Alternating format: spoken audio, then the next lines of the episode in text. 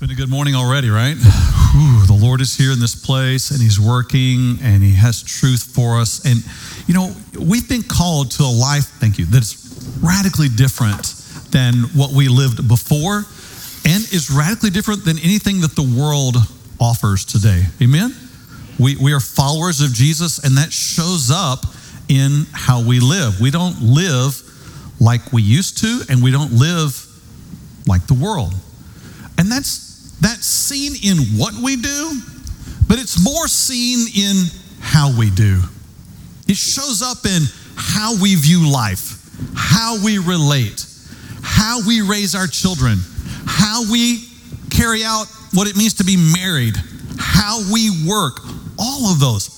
And this life that we live, it is a life that is vertical first.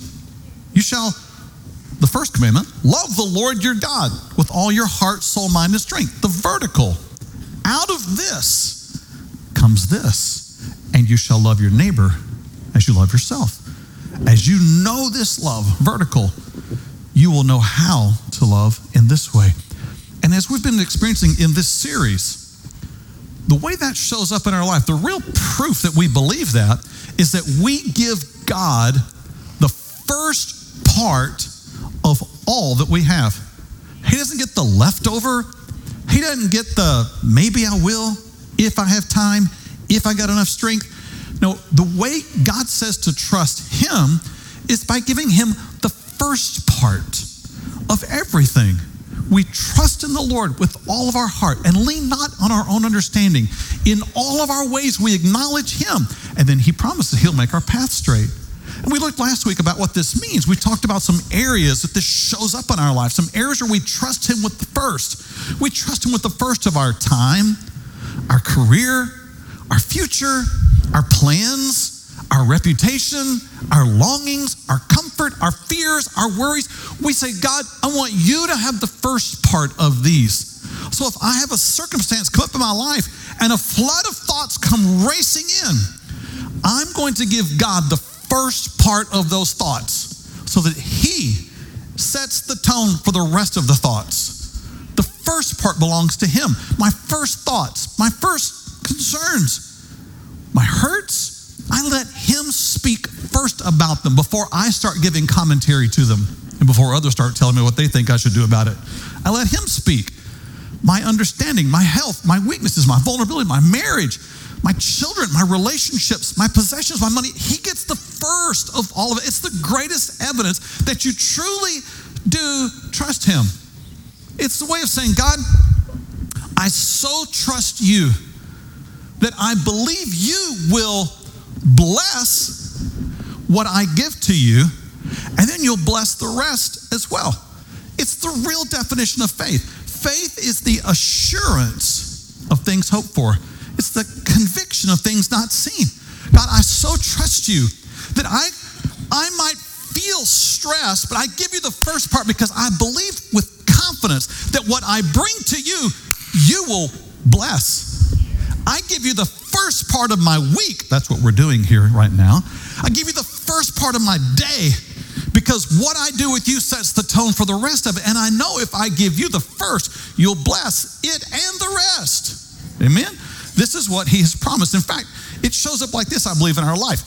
It's such a confidence that we say that we confidently believe that he will wildly bless what we trust into his hands. If you're taking notes or you want to pull your phone out and take a picture of that, do that. This is going to show up a lot today. And this is how you and I are called to live with confidence that he will wildly bless, not barely, not maybe, not hopefully. He will wildly bless what we trust into his hands. And we believe it so strongly that we can even speak, listen to me carefully, that we can even speak prophetically that we know what God's going to do next. If someone comes to me and says, I'm struggling with what to do in my life, and we talk for a while, I'll remind them of the verse I said earlier. if you'll trust in the Lord with all your heart and lean not on your own understanding, and in all your ways, if you will acknowledge Him, then here's what I can powerfully, purposefully, prophetically say He's going to direct your paths. I promise you. Just last week, after the message about first, I talked to a couple people who said, you know what? God has spoken to me. There's some areas of my life where I have not put him first, and I am going to. It's going to require courage, but I'm going to do it. And I said, I promise you, God will bless that. We can speak with that kind of confidence. This is what we've been invited to in the faith in Jesus Christ. Not some, well, we'll see what happens. Not maybe. Not, well, I don't deserve that. Come on. In Jesus Christ, you have been given precious promises. Let us hold on to those and believe that He will wildly bless. Amen? Are we game for this? It's what God's word promises, it's what He said He will do.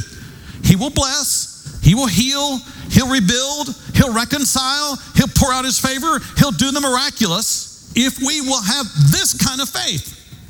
This kind of faith that He will do it, He'll wildly do it. This is what He promises. But I want to tell you what God does not bless. And this part has hurt me this week because I see it in me. Because I see what it's like sometimes when I hear God say, Will you trust me with it? And you tell me if this is not an experience of yours. Let's assume I've got these things that God has given me in my life. And He says, I want you to give me the first of that. Maybe it's your thoughts, maybe it's your time, maybe it's your marriage, maybe it's your children, maybe it's your emotions, maybe it's your health. I don't know what it is. But God says to you, I want you to trust me with it, and here's how I want you to trust me. I want you to give me the first part of that. Let me drive the first part of this. Tell me if this is not sometimes how you respond. Oh, God, that's just going to be so hard. It's just so difficult to let go. I don't know if I can do that, God. I just, I mean, I, I just feel better if I'm controlling this whole thing. Just to let, to let you have it, it just, it means I got to let go of it. It's just so hard, but okay, okay. Oh, all right, fine. You can have it. Oh. Can anybody relate to what I just said and did? Hello? Yeah, or it's like, I don't want to I had to give it up. Can you believe I had to give that? Can you believe what God told me? I had to give that up. And what am I going to do now? Uh, anybody relate? You understand what I'm talking about? Or, okay oh, now my life's over. This is going to be terrible. It's just, I'm just depressed. I mean, God told me I had to give it up. So, anybody relate? Much as it hurts me, for me, and I know it will for all of us, God does not bless any of that because it was never this that he was after, it was this. And faith is the conviction, confidence of what is not seen. Faith believes that he will wildly bless, not he is going to wildly punish me. I have to do this. So, any kind of response on our part that's fine, take it, whatever, you win, I'm done. Ugh, this always happens to me. As real as all of that is, there is no promise in Scripture for blessing upon that.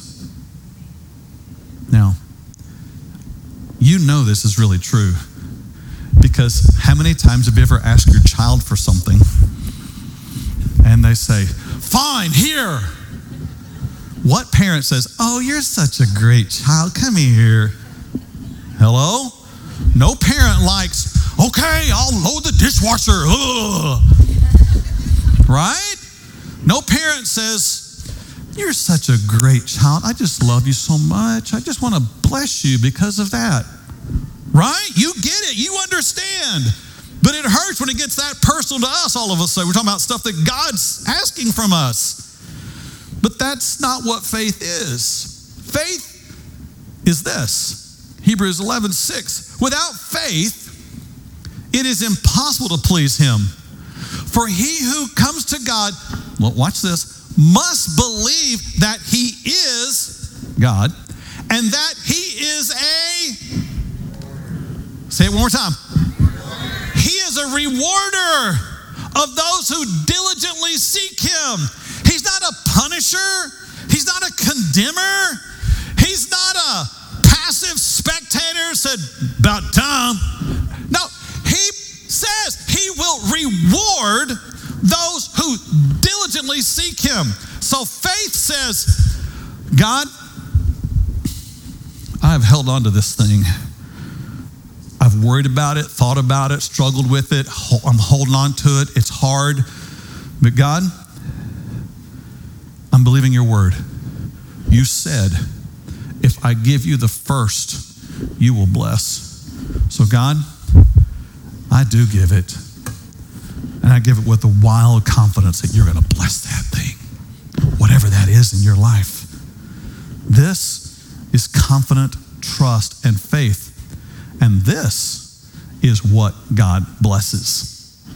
God blesses this. Here are things that God blesses God blesses confidence in Him, God blesses confidence in His promises, God blesses confidence in His character. God blesses those who have a certainty about them that even though it hasn't happened yet, God will bring it to pass. God loves that kind of faith. That's what he's looking at. He's not looking at the thing, he's looking at the faith. And the faith that you have is what he will respond to, the confidence that you have in him. Now, we're going to see this today in a biblical story. That if you've been around the church for some time, you're going to know this story. It's the story of Abraham and Isaac.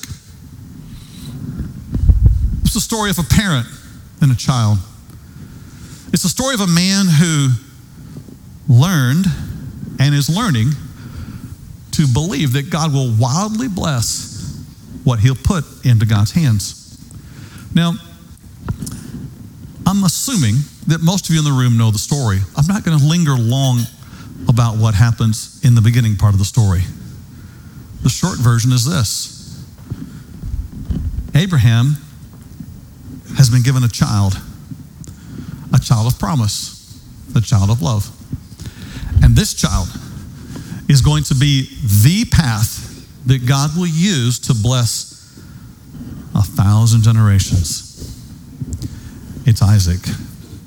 And Abraham has struggled in his past with the whole decision about having a child. He tried to go about it and do it, do it his own way instead of God's way, but God gave them a child in his old age to his wife who was barren. This is the child of promise. But there comes a day when God says to Abraham, that child of promise I gave you, I want you to give him to me. I want you to sacrifice him to me. Now, this seems bizarre, unusual, that a child would be sacrificed, one, but that the very path that God was going to use to bless future generations, God would say, I want you to give him to me. I want you to take the life of your only son, Isaac, on an altar. I want you to sacrifice him to me. Now, the Bible tells us that Abraham got up early one morning and he took off with his son and two other young men. They saddled up, they grabbed some wood for a burnt offering to do what God had told him to do. Now, what is interesting is what Abraham says as they are about to go up the mountain. In Genesis 22 5, it says this Then Abraham said to his young men, Stay here with the donkey. I and the boy will go over there and worship and come again to you. Let me read that last part one more time.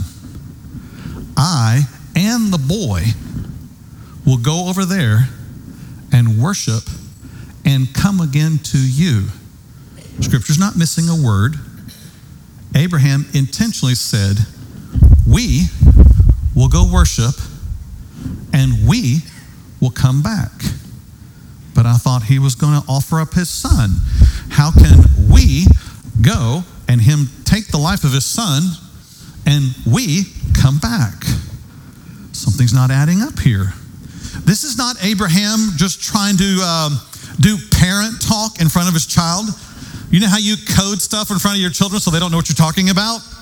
Hey, uh, we are going to go over there and we'll be back. Come along, Isaac. This is not Abraham being creepy in this moment, okay? Abraham knows something. Abraham is believing something. This is not coded parent language. This is not Abraham just hoping and wishing. Abraham knows something. You say, well, how do you know that? Well, because this is one of those stories that we have in the Old Testament, and then the New Testament tells us about the story. And I love it when the Bible is the commentary on the Bible. Because then I don't have to guess what's happening. I can know the Holy Spirit said over here what is actually happening back here. So watch this. In the New Testament, it says in Hebrews 10 by faith, Abraham, when he was tested, offered up Isaac. So it's the exact story. And he who had received the promises offered up his only begotten son. This is Abraham doing this with Isaac. There's an obviously beautiful reference here to Jesus, this only begotten son. But it goes on, it says, Of whom it was said, In Isaac your seed shall be called. Concluding that God was able to raise him up even from the dead.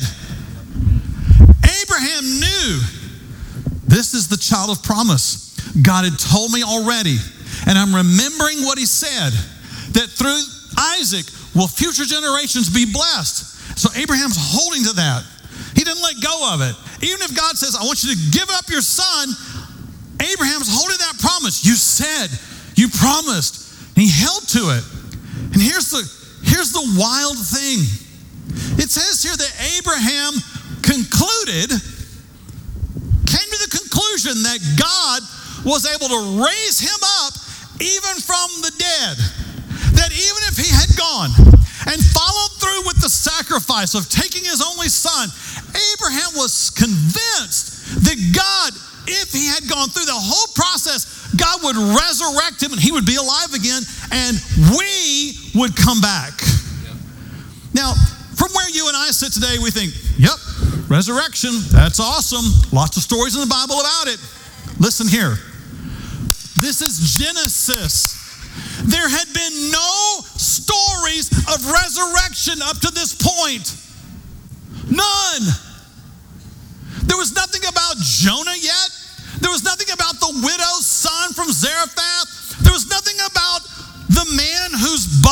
Thrown into the grave where Elijah's bones were and that man came back to life. There's no story about Lazarus and there's no story about Jesus yet. And here's Abraham saying, I can do this because if God calls me to do it, I know He's going to provide. He'll even just raise that boy up from the dead and we will come back together. Even when there was no such thing on earth yet of a resurrection. That is wild faith that God would wildly bless. I told you, Abraham knew something. So how do you how do you know he had that kind of confidence? Well, the book of Romans also tells us that Abraham was one who was fully convinced that God was able to do what he had promised. You see, again, I think we may have the definition of faith wrong sometimes. We let go of things with our defeat. We let go of things sometimes in sadness. We let go of things sometimes as, well, it's just what you have to do.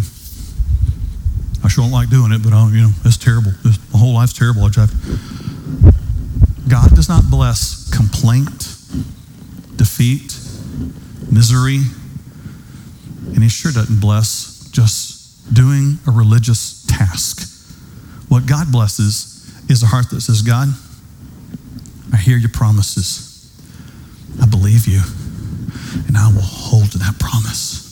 And I will give, I will let go, because I know you will wildly bless it. And it's better to get it out of my hands and into your hands because you're the blesser who blesses. And God wildly blessed Abraham. Listen to the passage from Genesis.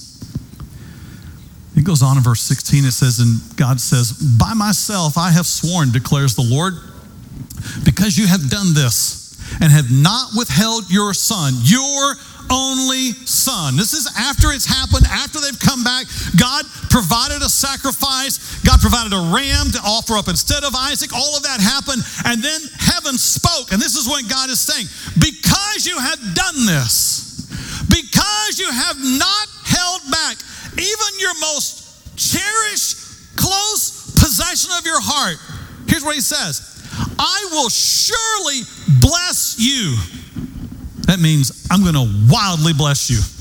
And I will surely, wildly, confidently multiply your offspring as the stars of heaven, as the sand that is on the seashore, and your offspring shall possess the gate of the enemies. He said, You you trusted me. You believed me. And now I'm going to wildly bless. Verse 18, and in your offspring shall all the nations of the earth be blessed because you have obeyed my voice. You can count on it. God will wildly bless when you obey and give with a heart of confident faith. It says, So Abraham returned to his young men, and they arose and went together to Beersheba. And Abraham lived in Beersheba. Moving passage, right? Moving verse, right? No. What in the world?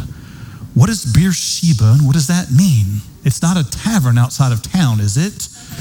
No, it's not Beersheba. Beersheba in Hebrew, and as we see the story play out, means the place of seven blessings. And Abraham would go and live there. Seven wells were in that town, and God gave them to Abraham. Wells, well springs, to provide for his family, to provide for their livestock, to provide for all that he had and beyond. And it just reminds me that if you and I will trust God with confident faith that He will wildly bless what we put into His hands, He will cause us to live in the place of wild blessings. It'll happen. Just like last week we saw in Deuteronomy 28. If you will diligently obey what the Lord has commanded, He'll give you victory over your enemies. He'll give you success in what you set out to do. He'll give you the confidence that God is with you. He'll give you influence to the world around you. He'll give you increase of all you have. He'll give you provision beyond what you can imagine. And He will give you dominion. You will be the head and not the tail. Those are all the promises. And so the promise remains for us today. What you'll put into His hands with confident faith, not defeated, depressed, discouraged, disillusioned, confident faith. I give it because I know you'll bless it. This will happen for us. This will happen for you if you'll put him in the first place. Which also means this if there's an area in your life that God is putting his finger on, even today, and you hear him, and I'm confident he's speaking right now. If there's an area that God is saying, give me the first of that. If he's asking for it, he wants to bless it. He's not asking for it to punish you. He's asking for it to bless it and to bless you. So the question is will you be willing to put into his hands what he asks? And will you do it with the confident faith that he will wildly bless it? Amen? Let's pray together. Father, this may be new for us. This may be different than what we thought, but this is your word and your truth. I thank you that we have the story of Abraham, whom you wildly blessed because he was willing to confidently believe you. I pray we would have that same kind of faith, not defeated, depressed, complaining, obligation faith, but confident, certain, trusting, believing that you are good, you are true, you are faithful, and you will wildly bless what we release from our hand and our heart into your hands. It may involve tears. It may involve a moment of brokenness. It may be the most difficult thing we've ever done. But you promised if we'll do so in faith, you will wildly bless it. I pray that would be true for us today. I pray that stories would start to emerge from our own church family here of you wildly blessing what we have entrusted into your hands. We pray this in Jesus' name. Amen.